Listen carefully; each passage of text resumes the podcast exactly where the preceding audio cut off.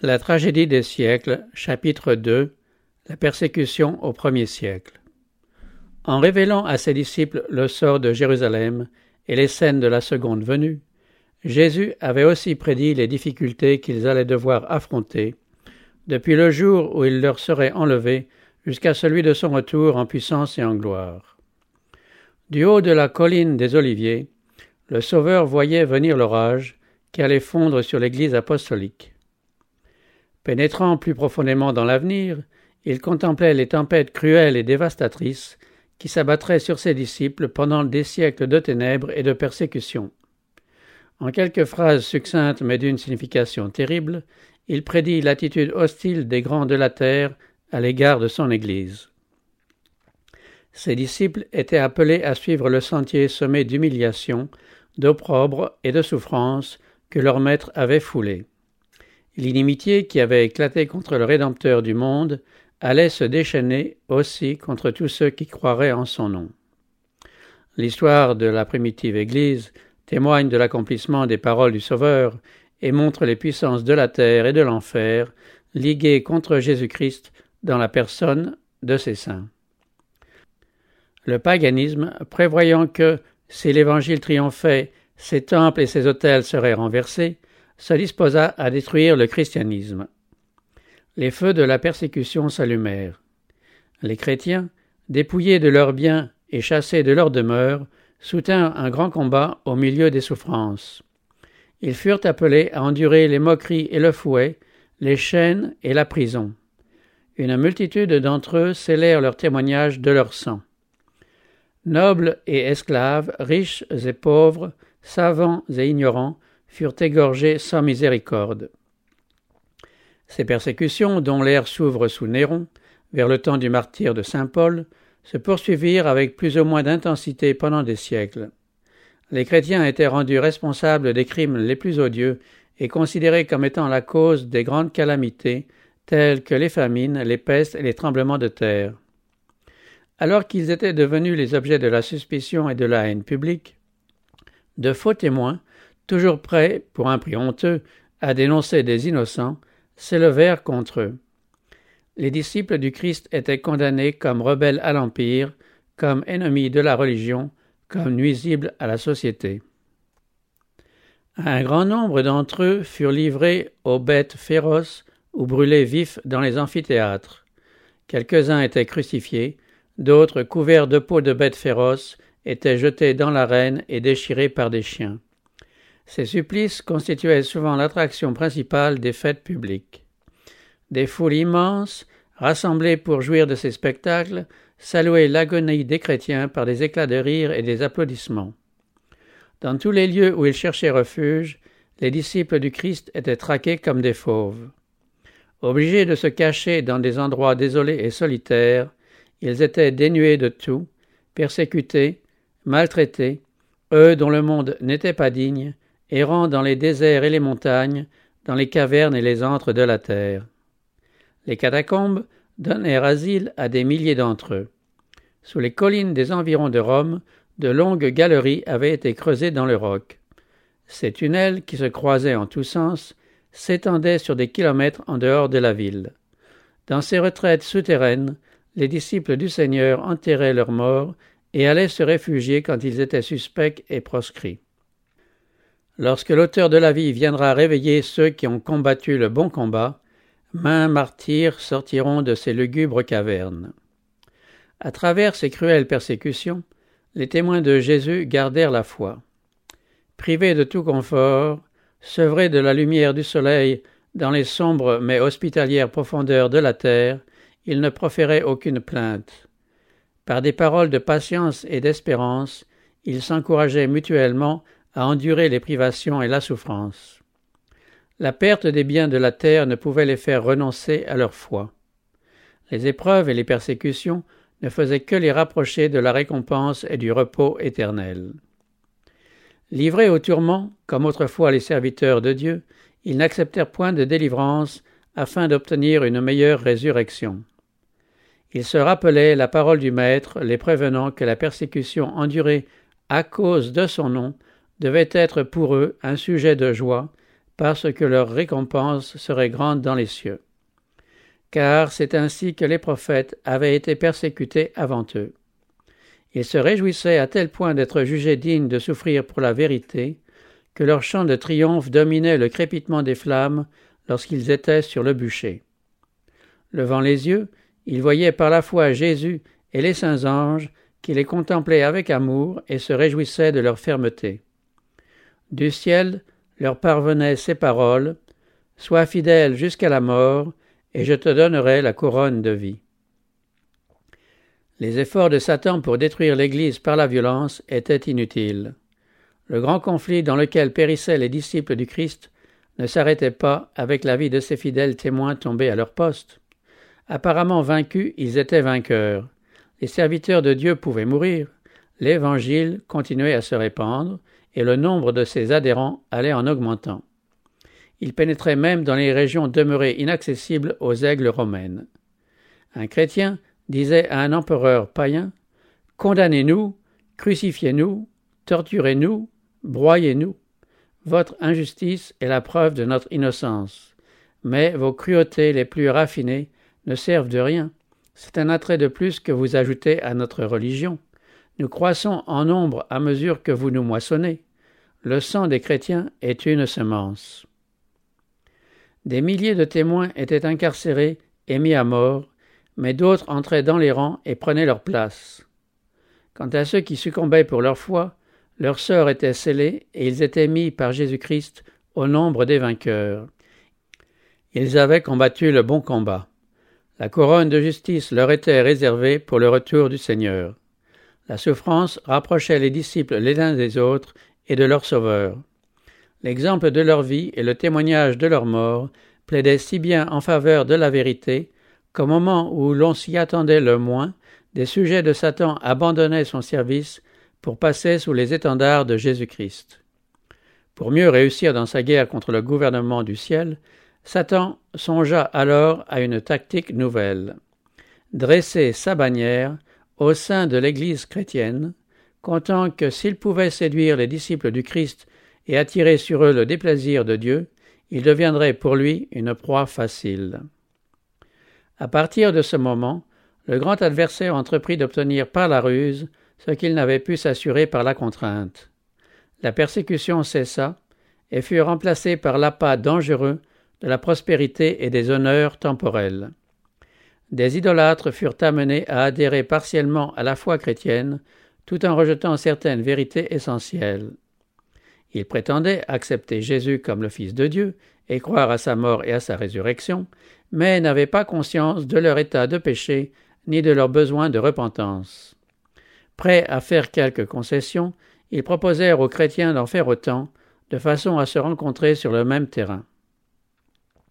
L'Église courut alors un péril en regard duquel la prison, la torture, le feu et l'épée eussent été des bienfaits. Certains chrétiens demeurèrent inébranlables, déclarant que tout compromis leur était impossible. D'autres se montrèrent prêts à céder ou à modifier certains points de leur foi dans l'espoir d'amener ces nouveaux croyants à une conversion complète. Une heure d'angoisse avait sonné pour les fidèles disciples de Jésus-Christ. Sous le manteau du christianisme, Satan lui-même pénétrait dans l'Église pour la corrompre en détournant les esprits de la parole de vérité. La plupart des chrétiens consentirent finalement à sacrifier la pureté de leur foi. Un accord fut conclu entre le christianisme et le paganisme. Les idolâtres se donnèrent pour convertis et membres de l'Église, tout en demeurant attachés à leur divinité et en se bornant à remplacer les objets de leur culte par les images de Jésus, de Marie et des saints. Le levain de l'idolâtrie ainsi introduit dans l'Église y poursuivit son œuvre néfaste. De fausses doctrines, des rites superstitieux et des cérémonies païennes se glissèrent dans le credo et dans le culte chrétien. L'union des fidèles et des idolâtres corrompit le christianisme, et l'Église perdit sa pureté et sa puissance. Les disciples du Christ ont toujours été partagés en deux catégories. Ceux qui étudient avec soin la vie du Sauveur, s'efforçant de se corriger de leurs défauts et de se conformer au vrai modèle, et ceux qui ferment les yeux sur les vérités simples et claires qui dévoilent leurs erreurs. Au jour les meilleurs, l'Église n'a pas été composée uniquement de membres sincères et intègres. Le Sauveur avait enseigné que les gens vivant sciemment dans le péché ne devaient pas être reçus dans l'Église. Néanmoins, il s'associa à des hommes imparfaits auxquels il donna l'occasion, grâce à son exemple et à ses enseignements, de voir leurs erreurs et de s'en corriger.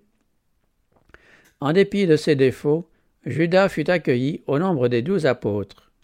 Jésus voulait lui révéler ce qui constitue le caractère chrétien, lui montrer ses erreurs et l'amener, avec le secours de la grâce divine, à purifier son âme en obéissant à la vérité. Mais au lieu de marcher dans la lumière qui brillait miséricordieusement sur son sentier, Judas se livrait au péché et s'exposait aux tentations de Satan. Ses défauts prirent de l'ascendant. Livrant son esprit à la puissance des ténèbres, s'irritant quand il était repris, il en vint à commettre le crime affreux de trahir son maître. C'est aussi de cette manière que, tout en professant la piété, plusieurs caressent quelques péchés et en viennent à haïr ceux qui troublent leur paix en dénonçant leurs fautes. Dès qu'ils en auront l'occasion, comme Judas, ils trahiront ceux qui ont osé les reprendre pour leur bien. Les apôtres rencontrèrent dans l'Église des personnes qui, tout en professant la piété, pratiquaient l'iniquité. Ananias et Saphira prétendaient tout sacrifier pour Dieu, alors qu'ils gardaient égoïstement pour eux une partie de leurs biens l'Esprit de vérité révéla aux apôtres le caractère réel de ces faux chrétiens, et les jugements divins purifièrent l'Église d'une souillure. Cette preuve éclatante de la présence dans l'Église d'un esprit scrutateur et divin frappa de terreur les hypocrites. Ils se séparèrent des croyants dont la vie était conforme à celle de Jésus. Ceux qui étaient disposés à tout sacrifier pour la vérité voulurent être disciples du Christ. Ainsi, l'Église demeura relativement pure tant que dura la persécution. Mais lorsque les difficultés prirent fin, des convertis moins sincères et moins fervents s'introduisirent dans la communauté chrétienne et Satan put y prendre pied. Mais il n'y a pas d'accord possible entre le prince de la lumière et celui des ténèbres, et il ne saurait y en avoir entre leurs disciples. Quand les chrétiens consentirent à s'unir aux païens à moitié convertis, ils entrèrent dans une voie qui devait les entraîner de plus en plus loin de la vérité. Satan se réjouit d'être parvenu à séduire une aussi forte proportion des disciples de Jésus. Et, son ascendant sur leur esprit augmentant, il les incita à persécuter ceux qui demeuraient fidèles. Nul ne savait mieux combattre la vérité que ceux qui en avaient été précédemment les défenseurs. Aussi, ces chrétiens apostats, joignant leurs efforts à ceux des demi-païens, s'acharnèrent-ils contre les vérités chrétiennes essentielles?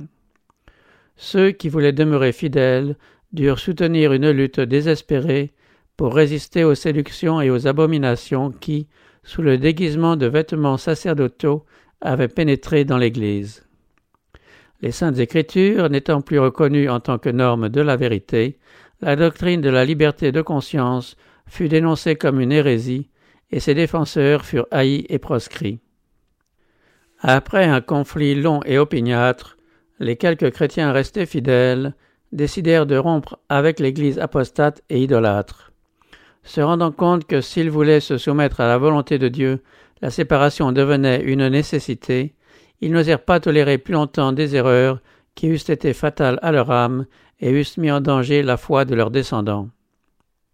Par amour pour la paix et l'union, ils étaient disposés à faire toutes les concessions compatibles avec leur fidélité envers Dieu. Mais ils estimaient que la paix elle-même serait trop onéreuse s'ils devaient l'acheter au prix de leurs principes. Si l'unité devait être obtenue au détriment de la vérité et de la justice, ils préféraient la dissidence et même la guerre. Il faudrait, pour le plus grand bien de l'Église et du monde, ressusciter dans le cœur du peuple de Dieu les principes qui animaient ces âmes intrépides. On constate aujourd'hui une indifférence alarmante au sujet de doctrines qui sont les piliers de la foi chrétienne. Il n'est pas rare d'entendre dire qu'en définitive, ces doctrines n'ont pas une importance capitale. Cette manière de voir a encouragé les agents de Satan au point que les fausses théories et les séductions fatales du passé, répudiées au péril de leur vie par les fidèles, sont maintenant reçues favorablement par des milliers de gens qui se réclament du titre de disciples de Jésus-Christ. Les premiers chrétiens étaient réellement un peuple particulier. Leur conduite irréprochable et leur foi inébranlable constituaient une censure continuelle qui troublait la paix des pécheurs. Bien que peu nombreux, sans fortune, sans position officielle et sans titre honorifique, ils étaient la terreur des transgresseurs partout où leur caractère et leur foi étaient connus. Aussi étaient-ils, comme Abel pour Caïn, un objet de haine. Le même esprit qui poussa Caïn à tuer son frère animait ceux qui, secouant le joug du Saint-Esprit, mettaient à mort le peuple de Dieu. C'est ce même esprit qui poussa les Juifs à rejeter le Sauveur et à le crucifier. La pureté et la sainteté du caractère du Christ révélaient leur égoïsme et leur corruption morale. Depuis cette époque jusqu'à maintenant, les fidèles disciples ont toujours provoqué l'hostilité et l'opposition de ceux qui aiment et suivent la voie du péché. Comment donc l'Évangile peut-il être qualifié de message de paix? Quand Ésaïe prédit la naissance du Messie, il lui donna le titre de Prince de la paix. Quand les anges annoncèrent aux bergers la naissance de Jésus, ils chantèrent au-dessus des plaines de Bethléem Gloire à Dieu dans les lieux très hauts, et paix sur la terre parmi les hommes qui l'agréent. Il y a contradiction apparente entre ces déclarations et la parole de Christ Je ne suis pas venu apporter la paix, mais l'épée. Mais bien comprises, les deux déclarations concordent parfaitement. L'Évangile est un message de paix. S'il était reçu et suivi, la paix, l'harmonie et le bonheur existeraient sur toute la terre. La religion du Christ unit dans une intime fraternité tous ceux qui l'acceptent. Sa mission était de réconcilier les hommes avec Dieu et par conséquent les uns avec les autres. Mais la majeure partie de l'humanité est sous l'empire de Satan, le pire ennemi de Jésus. Elle se regimbe contre Dieu parce que les principes de l'Évangile sont en opposition avec ses habitudes et ses aspirations. Elle est la pureté qui condamne ses péchés et persécute ceux qui proclament la justice et la sainteté. L'Évangile est appelé une épée parce que les vérités qu'il apporte soulèvent l'animosité et l'opposition. Le fait que Dieu laisse les méchants persécuter les justes a été un sujet de perplexité pour les chrétiens faibles en la foi. Certains même sont tentés d'abandonner leur confiance en Dieu qui permet que les méchants prospèrent et que les justes soient victimes de leur despotisme. Comment un être juste et miséricordieux, dont la puissance est infinie, peut-il tolérer pareille injustice, pareille oppression? Cette question ne doit pas nous préoccuper. Dieu nous a donné des preuves suffisantes de son amour. Et même si nous ne comprenons pas ses voies, nous n'avons aucune raison de douter de sa bonté. Prévoyant les tentations auxquelles ses disciples seraient en but au jour d'épreuves et de ténèbres, le Sauveur leur disait Souvenez-vous de la parole que je vous ai dite. Le serviteur n'est pas plus grand que son maître. S'ils m'ont persécuté, ils vous persécuteront aussi. La cruauté des méchants a causé à Jésus infiniment plus de souffrance qu'à ses disciples. Ceux qui sont appelés à subir le martyre ou la torture ne font que marcher sur les traces du Fils de Dieu. Le Seigneur ne tarde pas dans l'accomplissement de la promesse. Il n'oublie ni ne néglige ses enfants, mais il permet aux méchants de se démasquer, afin qu'aucun de ceux qui désirent faire sa volonté ne se méprenne à leur sujet. D'autre part, si les justes passent par la fournaise de l'affliction, c'est pour s'y purifier. C'est pour que leur exemple convainque le monde de la réalité de la foi et de la piété, et pour que leur conduite édifiante condamne les impies et les incrédules. Dieu permet aux méchants de prospérer et de manifester leur inimitié contre lui, afin que chacun reconnaisse, quand ils auront comblé la mesure de leur iniquité, que leur destruction est un acte de justice et de miséricorde. Le jour approche où tous ceux qui ont transgressé sa loi et opprimé son peuple recevront le salaire de leurs œuvres. Où toute cruauté, toute injustice dont les enfants de Dieu auront souffert sera châtiée, comme si elle avait été faite à Jésus-Christ en personne. Mais une autre question plus importante encore devrait retenir aujourd'hui l'attention des Églises. L'apôtre Paul déclare que tous ceux qui veulent vivre pieusement en Jésus-Christ seront persécutés. Or, la persécution semble sommeiller. Pourquoi? La seule raison qui puisse être donnée, c'est que l'Église, ayant accepté les maximes du monde, ne provoque plus d'opposition. La religion qui prévaut de nos jours n'est pas caractérisée par la pureté et la sainteté qui distinguaient les chrétiens au temps du Christ et des apôtres. C'est grâce à ces compromis avec le péché, à l'indifférence à l'égard des grandes vérités de la parole de Dieu et à l'absence de piété réelle que le christianisme est apparemment si populaire dans le monde. Que l'Église rentre en possession de la foi et de la puissance des jours apostoliques, alors on verra l'esprit de persécution renaître et les bûchers se rallumer.